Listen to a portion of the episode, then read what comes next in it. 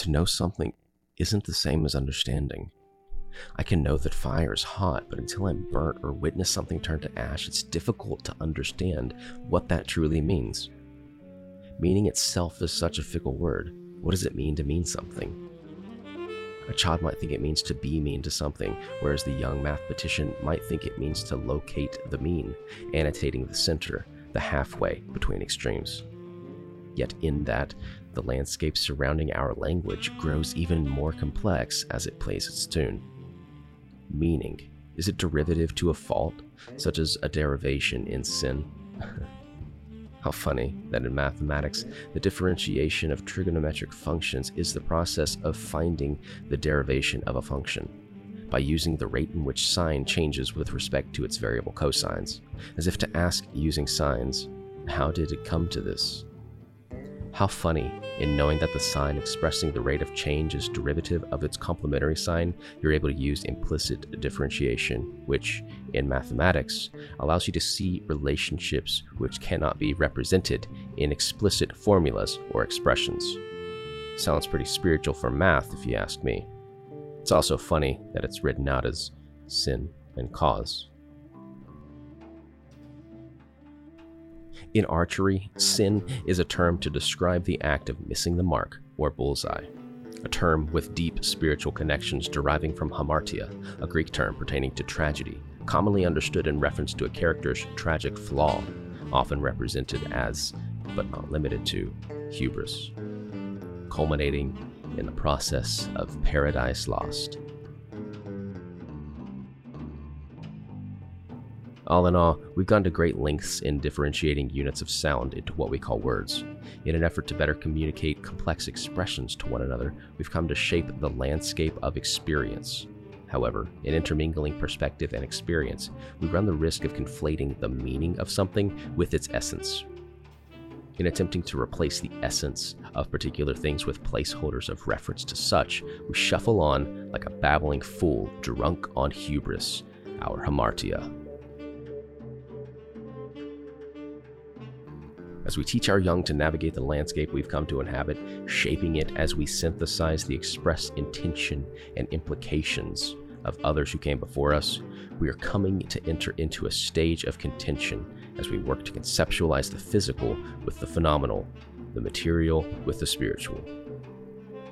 Like a baby babbling luciferously engaged in the construction of our very own Tower of Babel, the hubris of accounting creation a mental meaning meant to rival God, as if the quark might rival its atom.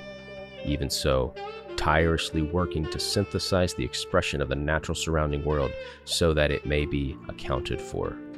Yet, constraining ourselves to only develop explicit formulas, expressing the relationship with a purely physical or numerical type working to replace the essence of particular things with placeholders as such, growing blind to reasonable obsessions, we abandon the implicit archetypal guiding principles afforded to our ancestors, the maps of meaning by which we navigate the sea of existence.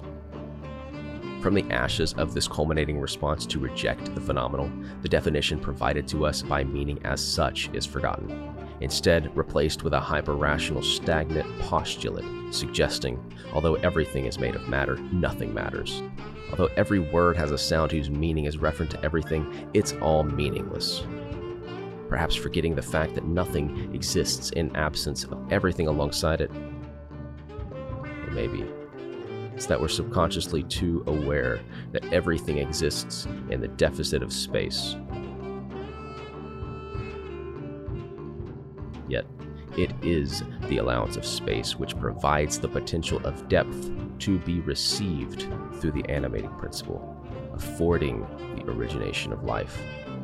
Communication, in essence, utilizes this depth of potential in silence to express phenomenal ideas and theories with regard to physical manifestations. Just as written language, the symbols are just as important as the surrounding space. It is in light of this physio-phenomenal relationship of the explicit manifestation and the implicit relationships and potential that we can identify and refer to the essence of particular things with an express meaning because we've observed the physical manifestations of the potential which exists as phenomena. Do do do do do. Phenomena. as I was saying, we have before us an infinitely divisible subjectification of objective existence, made up in four distinct interpretive structures physical, metaphysical, phenomenal, and metaphenomenal. Meaning can be likened to the axiomatic transsubjective gauge, fancy words to say a tool for building internal structures, which are fundamentally tied to experiences in existence. How we align ourselves and conceptualize life while sandwiched between internal and external, past and future, life and death, is not meant to be serving as judge of good and evil. As your abundance may be my privation, that is a matter of perspective. Meaning is a tool employed in the creation of contextually valid thought forms for transsubjective claims on the external, observable field of consciousness as experienced. As individuals measure the validity of subjective, phenomenal, and metaphenomenal observations with regard to context, the physical circumstances, and perspective, the metaphysical lens through which phenomena is observed, the ego or persona, we work alongside one another as units or cells of divine potential, navigating a shared existence by performing maintenance on the filter to sustain valid recursion compared alongside trajectory by studying past contextual circumstances presented through time. Mark 8:36 What good is it for someone to gain the whole world yet forfeit their soul? Meaning works to create a bridge for consciousness to cross the sea of hypersubjectivism, knocking out the slats of postmodern nihilistic existential isolation and coming to life, gaining that spark to see through the illusion of separation. It is a bridge we must all construct as individuals for ourselves, but that does not mean it is done alone.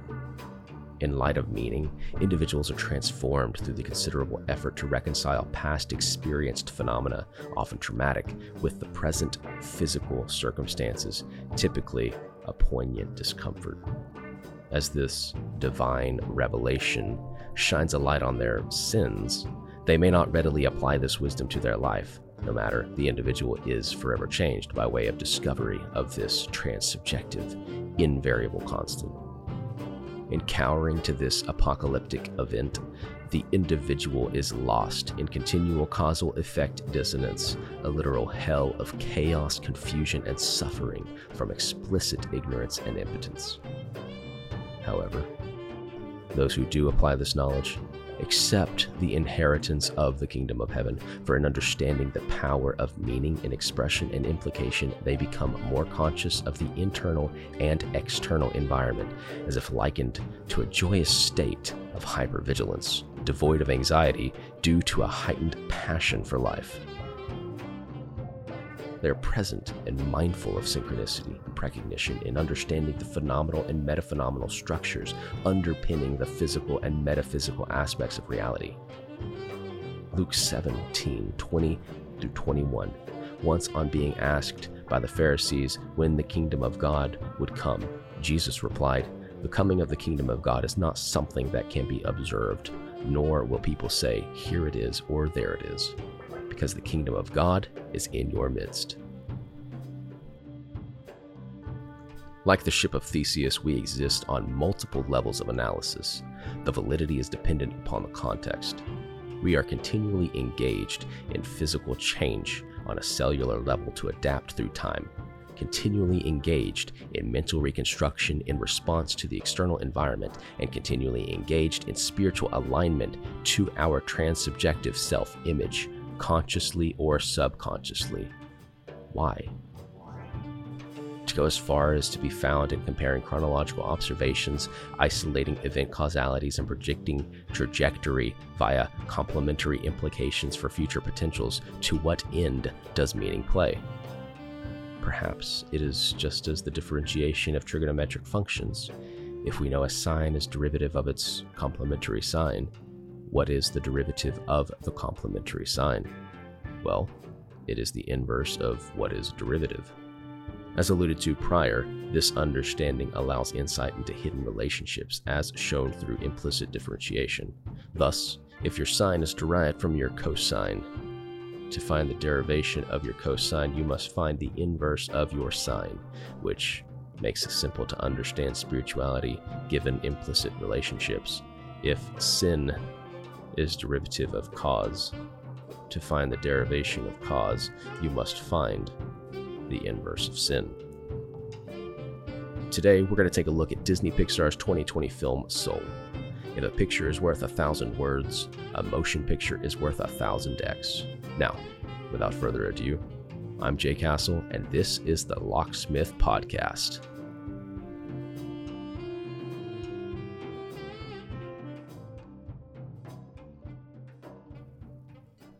The soul begins, and right from the top, we see Joe teaching his class. We read, chalked up on the blackboard, Things aren't what they used to be. Joe Gardner dreams to perform piano professionally, but isn't fully taking the plunge.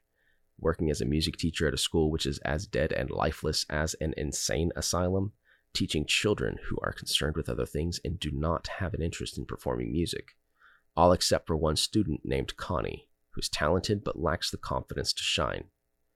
As they play, her part comes up and she taps into the flow, zoning in. All the kids stop, staring at her in amazement. And as she notices, she gets embarrassed. So the kids all laugh at her for doing a great job. Joe tries taking up for her, but his enthusiasm can be difficult to relate with sometimes. A knock on the door, and Joe's offered the position as a full time music teacher, to which we segue to Mommy's business. Unenthusiastic about the offer and trying to get Libba Gardner's permission, Joe introduces the audience to his mother. Libba, who I'm now referring to as Joe Mama, doesn't want Joe to leave. Joe Mama says he should work full time as a teacher. Joe Mama doesn't want him pursuing his dream because Ray Gardner, who is Joe Daddy, was pursuing the same passion, and Joe Mama didn't want her son to face those same hardships. Fortunately, that's not her decision to make, as she will soon learn, also, worth noting, Joe Mama working as a seamstress is a profession with symbolic roots to the spider weaving her web. Reminiscent to the potential of the Oedipal mother, Joe Mama didn't want Joe to go, possibly trauma bonding the experience she endured with Joe Daddy to pursuing passions. But, as the inverse shows, a spider weaves webs to tie up her victims and insulate her babies. A spider is known to eat her babies as well as allow her babies to eat her if they don't leave the nest. From the spiritual standpoint, the influences Joe and Libba experienced due to Ray act as the vehicle to represent the internal conflict Joe is working through. But Joe makes an empty promise to his mother, just as Curley calls him up, telling him there's an opportunity to play professionally with a big name. Overcoming the fears of breaking his mom's promise, Joe goes to the audition of Dorothea Williams. Dorothea meaning goddess, which is a perfect name choice, and Williams being composed of Will I Am, as in the will of I Am. Being an interesting juxtaposition as Joe says no to sacrifice his passion for the safety and comfort his mother is pressing onto him, pursuing the potential of the goddess will of I Am, and auditioning for that which is, to Joe, the catalyzing motif to ignite his spark in an all consuming passion. Mrs. Will of I Am hires Joe after, when auditioning, Joe is enveloped in playing, making a desirable impression on all as Dorothea says, Where have you been? And so, Joe, in reckless abandon to the throes of rapturous joy, is on the phone heading home. so true, when suddenly falls into a manhole. He looks like aerogel, all the souls do, really. But this is funny, as if to say, standing up to Joe Mama's influence of fear and pursuing his passion, the child falls into a manhole, facing the realities of coming to age, realizing his dreams, and as a result must accept the great beyond. Joe must grow up. But Joe is conflicted, having been scared of life for so long, of change, basically has a crisis as his dream is coming true, and in true to form teenage boy fashion, finally getting to second base freaks out, asking, Oh crap, what now? Which spiritually creates a rift in Joe as 22. Joe says, I'm not dying the very day I got my shot, and must now discover why, sending Joe to the great before, where he becomes counselor for 22. Jerry finds Joe, commenting on his knack for getting lost and quiet coyotes when Joe asks if the great before is like hell. In that Joe is soon to be made aware of his isolation, walking in circles, going nowhere. Yeah, in Dante fashion, he is sort of at the center of hell. Well, he might question if it is hell. Jerry tells him it is the great before, now being rebranded as U Seminar. By the way, why does U as a word look like a snail? It's funny. You know, I wonder, might Jerry be in essence the manifestation of anima, breath of and origination of life, in that Jerry nurtures and there are multiple expressions tending to the multitude of souls, which would imply Terry is in essence the manifestation of animus, the logos, ordering principle, which makes sense given Terry accounts for the multitude of souls, though he's not very tender. Or perhaps perhaps it is as the two aspects of Jerry and Terry are no, yeah, that's probably it. There are two sides of Jerry and Terry split down the middle, made up of anima and animus. But why are there multiple expressions of Jerry and one expression of Terry? I wonder if it might be that Terry is in fact a Jerry in training. Terry reminds me of Dexter from Dexter's Laboratory, but I digress. Joe is made a mentor and given a name tag with Bjorn Borgensen written on it world renowned child psychologist, then is taken to learn about the soul. He learns that they can find their spark in both the internal and external environments, learns how the personalities are given form, then is introduced to the souls in need of a spark. It is here Joe is assigned to 22, who soon admits all previous teachers hated her, going on to say she doesn't love it at the Great Before, but she knows what to expect. Bam, there you have it. 22's fear of change is what you would call the sole derivative for Joe's fear of life, preventing him from moving on. As the comfort of home is to Joe, so the great before is to 22. As the great before is to earth, so the earth is to the great beyond. 22's wish is to have basically never been born, which is funny, as it leads me to suggest 22 is going to become Bjorn, you know, famous child psychologist, Bjorn Borgensen, the guy who Jerry pretends to confuse Joe with. And at that, bravo. That's a great sprinkle of seasoning. So Joe's walking with 22 through Bjorn's Hall of View when he admits to not being Bjorn. Of course, 22 denies him, making a funny joke saying that Jung guy already tried it, which is a hilarious little snippet of intrigue as Jung says to 22, Stop talking. My unconscious literally hates you. Quite poignant with regard to what's to follow. Shortly after, Joe shows 22 his Hall of View, to which, walking through, admits to his belief that his life was meaningless. It's here I'd like to note that 22 is a revolver, considering 22 is a cynical existential isolationist. 22 is a consistently revolving door for mentors, perpetuating infancy and succumbing to the fear of change, ultimately delaying a meaningful life. 22 is going nowhere, walking in circles to avoid the changes life can bring, a revolving door of apathy, and 22 is also shorthand for a 22 caliber weapon, kind of weapon that is most commonly used in suicide providing an interesting depth of interpretation with regard to Joe, who is now working hard to find her a spark. 22 showing she can perform at almost any task, but that she just doesn't feel anything from it. It's here Joe learns souls at U Seminar can't feel anything. Not taste, not pain, nor comfort.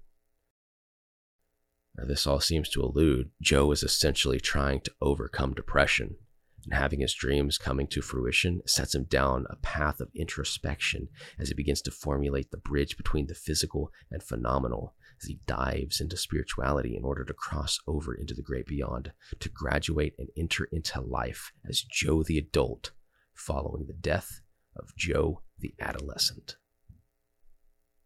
This process of formulation absolves the individual from anxiety by way of understanding, absolving depression by way of order, and suffering by way of wisdom, if, of course, the will to power is engaged.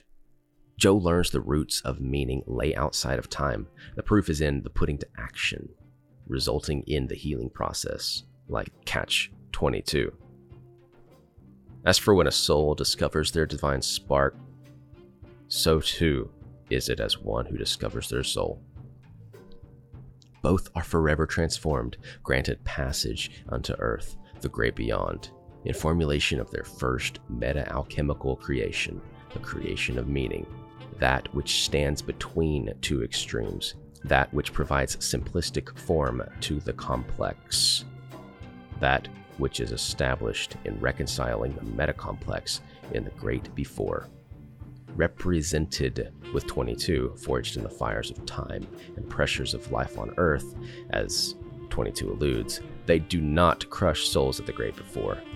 That is what earth is for. That is why earth is sandwiched between before and beyond. To crush on you. Surely you won't leave your date alone on the dance floor. As such, Joe is searching to answer the question of why am I alive? Trying to figure out how did it come to this? Although not explicitly expressed, these are the implications and potential outcome as we enter the zone. You see, the zone is a place souls can enter and leave, like diving into the transcendental flow where being is synonymous with existence without question. Although, this zone can become a trap for souls who become lost those bright young souls that fall into addiction and obsession, fear and shame, the souls who have succumbed to subservience to their whim without question, who fall into a life consisting only of striving towards the feeling it provides like a needle that digs into flesh to release the chemical of synthetic euphoria to distract from the sense of dread and meaninglessness. These souls falling under the gravity of obsession as they gouge themselves into the dark and heavy, blackened grooves of crushing nihilism. Yet, it is these very grooves which allow for the needle of a record player to sing its tune. Avoiding the vitriol and simply pursuing the sensation the zone provides, like scary Potter and the philosopher's substance, the individual must encounter and overcome this trifle to accomplish their journey towards balanced representation. This may often appear to be the final hurdle or the all seems lost arc of the story, but it is here where the final battle is beginning to be understood. This is where wisdom is found. This is where the three keys required to close the nihilistic box is forged in discovering that objective physical experiments can deduce the existence of truth based upon methods of analysis, these observational methods of measured reasoning of applicable subjective expression provides movement toward the synthesis of physio-phenomenal relationships, which suggest the deduction of meaning inherent to truth, as well as provide a basis for the existence of measured scalability on valid truths throughout multiple valid projections. In following, we experience life by balancing rational observations with irrational behaviors to provide meaning, which we then use to competently maneuver the world. Objective truth is presented by synthesizing critical subjective expression through time, which results in a layered schema allowing implicit relationships and implications to be understood for sustainable development. Although requires the adoption of responsibility to internally balance the reconciliation of past, present, and future, cultural, individual, and collective, mental, physical, and spiritual. All these expressions are subtle articulations alluding to the Divine Mother, Divine Father, and Divine Child, which makes even more poignant the truth of Ouroboros the serpent which sustains itself by consuming its tail. Which leads me to consider the rise of cancel culture in postmodern, spiritually deprived, nihilistic societies. As meaning can be defined as referential to the essence or spirit, it is a definition forged through observing physical measurements of subjective phenomenal expressions through time, synthesizing the information to discern the patterns, all in an effort to isolate the affective, abstract spirit of the matter. Consider it in terms of understanding the connections between physical and metaphysical with phenomenal and metaphenomenal. With the deprivation of metaphenomenal acknowledgments, our mind is deprived and dissuaded from pursuing the significance of abstractions. Perhaps nihilism could be the result of unbalanced synthesis, whereby, in observing all truths and classifying them as equally valid without placing constraints on contextual relevancy because it's all a matter of perspective, dude. The nihilist is unable to express or make proclamations with regard to value as it would imply their perspective is contextually unsustainable, thereby invalid. And doing so would only lead them to admit the sea of hypersubjectivism they've been drowning in is simply all their fault. So it's easier to stick with the ideas and mode of being reminiscent to 22 living in the gray box on the edge of the astral realm. Because how can you make a claim on the external observable environment when it is dependent upon the observation of life experience and you're dead inside? Thereby, meaning is meaningless because life is a catch 22 and they haven't caught on. Yet, bickering persists because although the mind believes they have deduced the meaning or purpose the soul denies. It seeks to be proven wrong.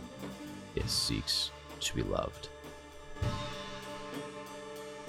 Leading me to consider the rise of safe spaces in postmodern, spiritually deprived, nihilistic societies. For if the spirit doesn't exist and meaning is meaningless, there's no reliable form to maneuver in ever shifting environment.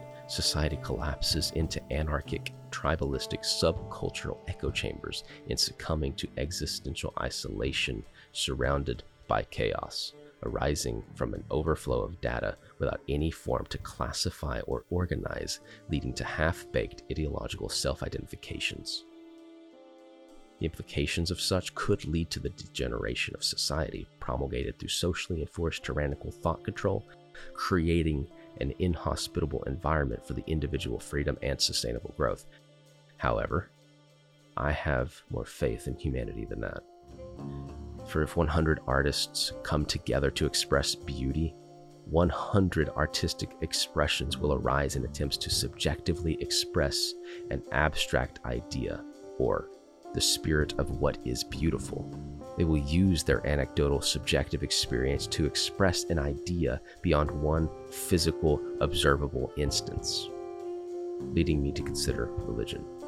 In synthesizing various spiritual aspects, sacred characteristics can be identified and understood, giving rise for the argument of quantifiable qualitative arguments on morality via the interpretive structures within spiritual belief systems consisting of substantial historical observations with regard to the human condition and morality outside of any one spiritual belief system, lending credence to all serving as a valid interpretation or expression of the same abstract spiritual axiom in order to identify the patterns, providing perspective on the claim that everything is connected. For human history is simply the agreed collective expression of the individual experience through time and what is that expression trying to convey? Spiritual expression is the attempt to define what is being conveyed as it works to reconcile the extremes with regard to chaos and order, but that is certainly not all it consists of. But only in removing oneself from the poles can we begin to reconcile extremes. Good and evil are subjective expressions of positive and negative stimulus with regard to the circumstantial flow of past to present and present to future. It is not a moral excuse to condemn the soul of an animal because an expression has bit you. Why have you put yourself in the position for the potential of being bit to manifest? In tying this down, as I mentioned earlier, the abdication and abandonment of the implicit archetypal guiding principles afforded to us by our ancestors and the manifestation of widely held belief systems which are founded upon a lack of and even denial of meaning. This is best summed up in understanding mythic heroism and heroine withdrawal.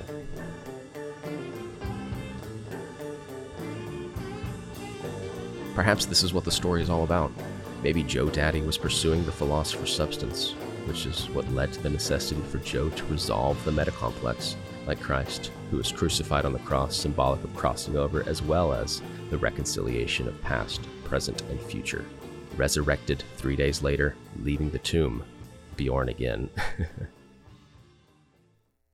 and so the zone is where we're introduced to Prince Moonfart, captain of the astral ship, who helps Joe return to Earth after revealing he was once obsessed with Tetris. Playing games, he's a hippie, leader of the ship in the space only accessible through 22's box from the Great Before. Hmm. Anyways, in accordance to this suggestion that the Joe who is fighting against death is brought to You Seminar to assist 22 in finding her spark to overcome depression, Joe inhabits the body of a therapy cat as 22 enters his own, which is honestly exactly what the Hamartic soul needed to get out of the house, the house, and just be, experience. 22 enjoys being, and as such is on a path to discovering the rest will sort itself out as it progresses. This is the one piece needed for 22 Spark. To quote Ecclesiastes 1 7, all streams flow into the sea, yet the sea is never full. To the place the streams come from, there they return again. During this trip out of the Great Before, 22 gets overstimulated by the pressures of existence, crushing down on her. So, the cool cat Therapy Joe finds a slice of pizza for her while looking for the physical expression of Prince Moonfart, the sign twirler. Finally, they find him, deciding to meet up later on as Joe and 22 begin looking for a cab. When lo and behold, Mrs. Will of I Am steps out of the cab, seeing Joe all decked out, looking like a head case, dressed in a hospital gown with half a pizza hanging out of his mouth bringing us closer to the resolution of the meta complex as Joe and 22 make it home. Curley calls to tell Joe Dorothea found someone else, but Curley encourages him to show up looking like a million bucks because Joe was the only reason Curley went to school. Meanwhile, 22 tends to Connie's talent and confidence before paying a visit to Dez after screwing up his hair.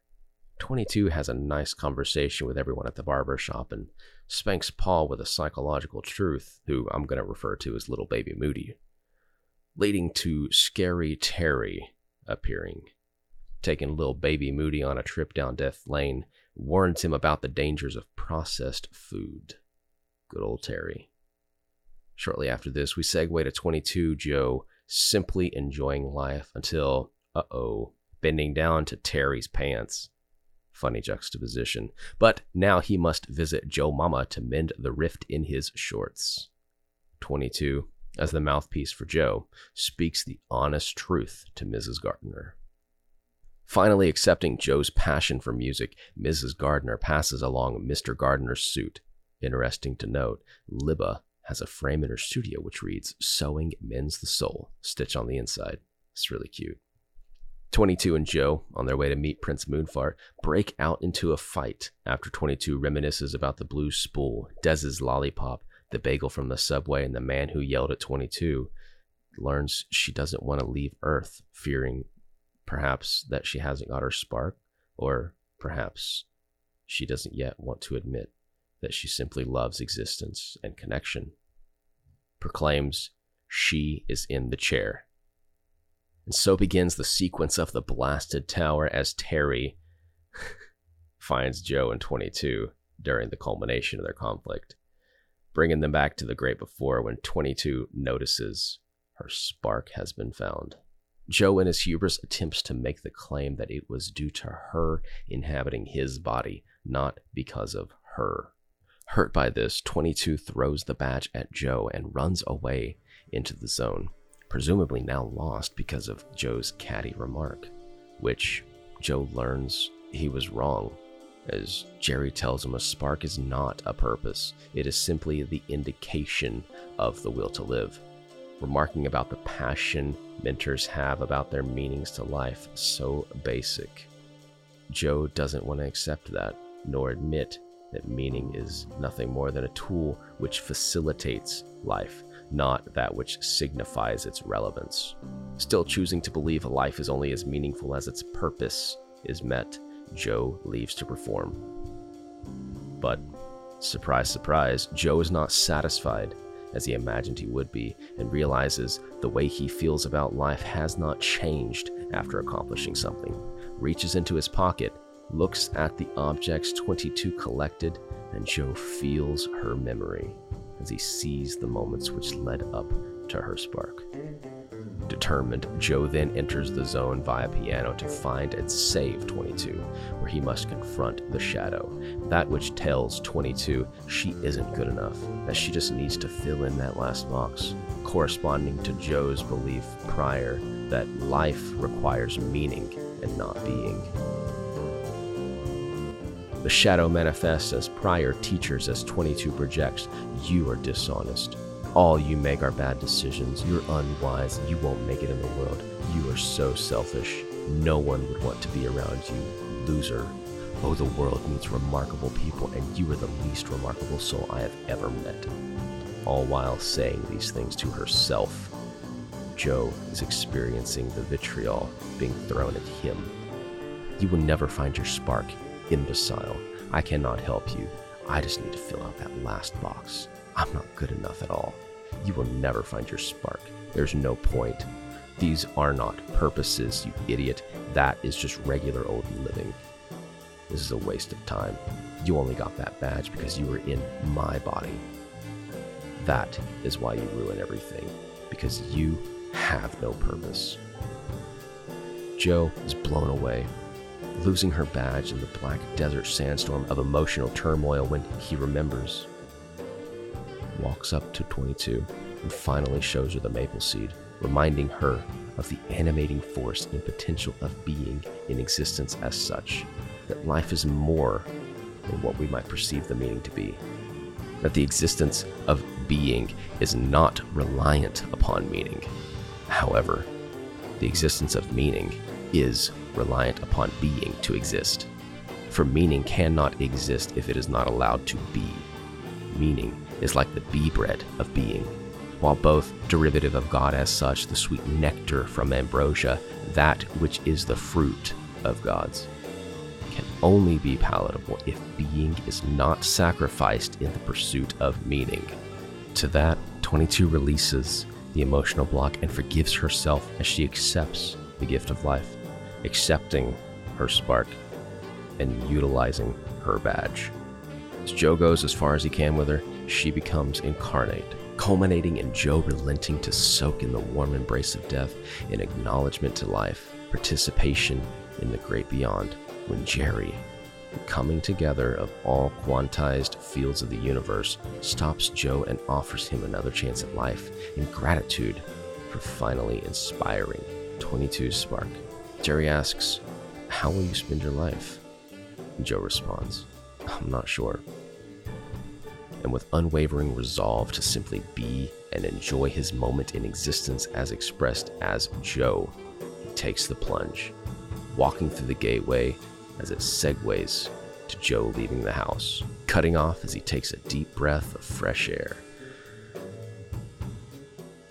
In summation, Soul is the story of a jazz artist struggling to trust his soul in fear for what it had done to his mother and father, leading Joe to fall out of alignment with his transsubjective self, his soul, to which he is required to remedy in projection the mirroring represented in 22 for all she represents. When Joe learns finally, you need to stop asking how and just leave the house to be. Take a deep breath take the plunge and just enjoy the ride.